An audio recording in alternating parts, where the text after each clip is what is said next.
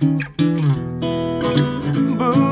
化放送ポッドキャスト QR 月曜日のこの時間はリスナーご意見番いいねっか新潟。リスナーのあなたに知っていただきたい新潟県についての情報をお届けしています。あなたにも一緒に考えていただきたい新潟県についてのクイズもあります。お付き合いください。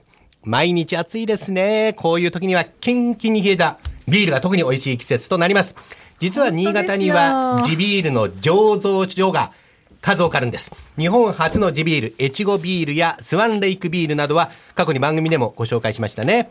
今回はその中でも日本酒の酒蔵が手掛ける地ビール、八海山泉ビールをご紹介しましょう。この八海山泉ビール、どこで作られているのかと言いますと、新潟県南魚沼市の泉ビレッジと呼ばれるエリアにあるブリュワリーです。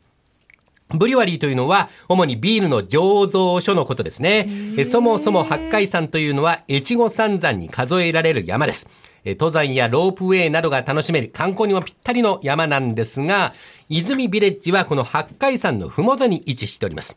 ビールの醸造所の他にも、イタリアンレストランや巻窯パン工房、フィッシングパーク、バーベキューもできるガーデンなど美味しさ満載の食のまさに複合施設となっています。八海山、泉ビール、そんな豊かな環境の中で作られているんですね。さあ、気になるのはその味わいについてです。説明するよりも、まずは飲んでいただきましょう。八海山泉ビールから2種類のテイストが届いております。今日は飲み比べということでお飲みいただきましょう。まず先に、バイゼンですね。あのー今回は倉玉さんと私でいただきましょうか。大竹さん下戸ですからね。はい。じゃあ、新潟県に乾杯でいきます。はい新潟県に。新潟県に乾乾杯杯もう見るからに美味しそう。うわ、これは喉越し最高ですね。いやー、美味しい。飲みやすいですね。めちゃくちゃ飲みやすい。うんえ、これはすごい美味しいビールだうんな。ちょっとあの、フルーティーな感じもしますし、そうですね。まあ、柔らかな酸味もありますかね。はい。いや、本当に喉越し最高ですね。あの、バイゼンは小麦麦芽特有のほのかな酸味と柔らかな香りが広がる優しい味わいが魅力です。うんうんビールの苦手な方でも飲みやすくなっておりますちょっとあの、普通のビールよりも、なんとなくこう、濁り酒っぽいテイストが見た目にはね、そうですね。ある感じかな。あの、確かにビールが苦手な方も飲みやすいと思います、これは。うんはい。そしてもう一つはあると、えーちょっと赤みがかかったちょっとワイン風の、そのね、色合いですけれども、じゃあ、八海山に乾杯で、八海山に乾杯深井さんに乾杯いただきます。またこれは全然味ま味わいが違います。うん、これも美味しい。あコクがあるだいぶうんそうですね、コクがあって重厚な感じ。はい。でもね、だいぶ飲み口はすっきりしてますね。テイスト違うなはい。こちらのアルトは、濃い色の麦芽が醸し出す、香ばしい香りやコク、ほのかに感じる甘みとホップのすっきりとした苦味が特徴になっています。香り高いですね。ねえ、バイゼンとアルト、倉玉さんはどちらが私、バイゼンかああ、な私、ごめんなさい、アルトですね、これねこのまま番組放り出して、ちょっとグビグビグビグビグビグビグビグビいきたいですね。おつまみもくだい。さい。ビールなの？ビールです。あ、そう。はいおたくさんね、何基本的なことですけどお飲みにならないですよまあ、うね。まそうだよまあね。ほとんど一滴もね。喉越しなんだろ、ビール。喉越し、一気にこう熱いとか。ね。はい。どおかしいよね、でも喉越しってね。まあ、ほぼビールにしか使わないですよね。喉越しっていうフレーズはね。えー1998年9月にオープンした八海山泉ビール醸造所は清らかな水とこだわりの原料豊かな環境を生かして幅広い方々に愛される美味しいビール作りに励んでおります。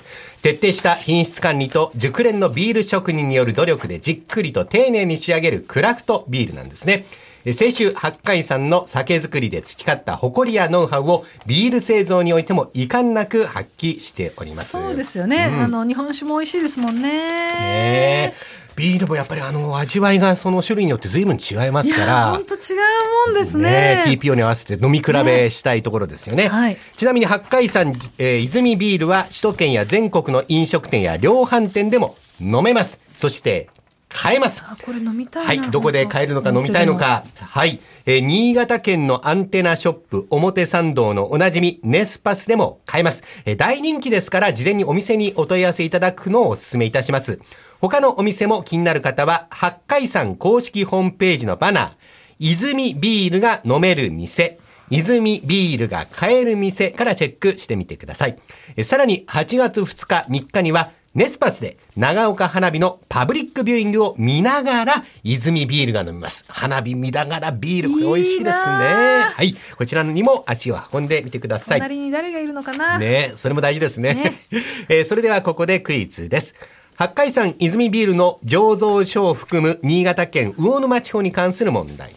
魚沼市の西福寺は有名な彫刻家、石川雲長、雲に虫の蝶々の蝶ですね。石川雲長が天井彫刻などを施したことで知られております。石川雲長。その見事な腕前から、越後のほにゃららと称されていますが、ほにゃららに入る有名な芸術家の名前を当ててください。4択です。1番、ミケランジェロ。2番、ダヴィンチ。3番、ロダン。4番、ピカソ。ミケランジェロが1番、ダヴィンチが2番、ロダンが3番、ピカソが4番。えー倉玉さんうはじゃあ2番ダヴィンチで。2番のダヴィンチ、大竹さんは？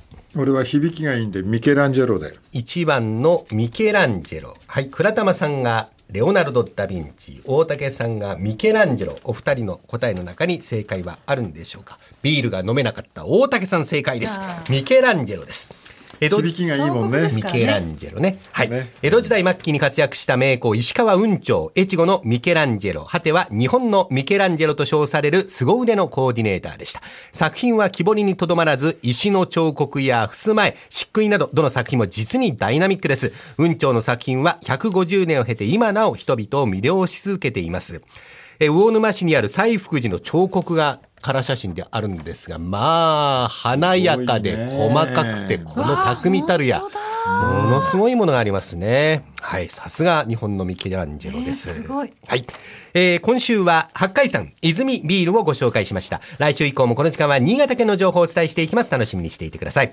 このいいねっか新潟のコーナーは文化放送のホームページにて、ポッドキャスト配信されています。ぜひお聞きいただいて、新潟県について詳しくなってください。そして、いいねっか新潟で取り上げた内容を、さらに詳しくご紹介している公式ウェブサイト、ウェブ版いいねっか新潟と、公式フェイスブックもあります。ぜひ放送と合わせてお楽しみください。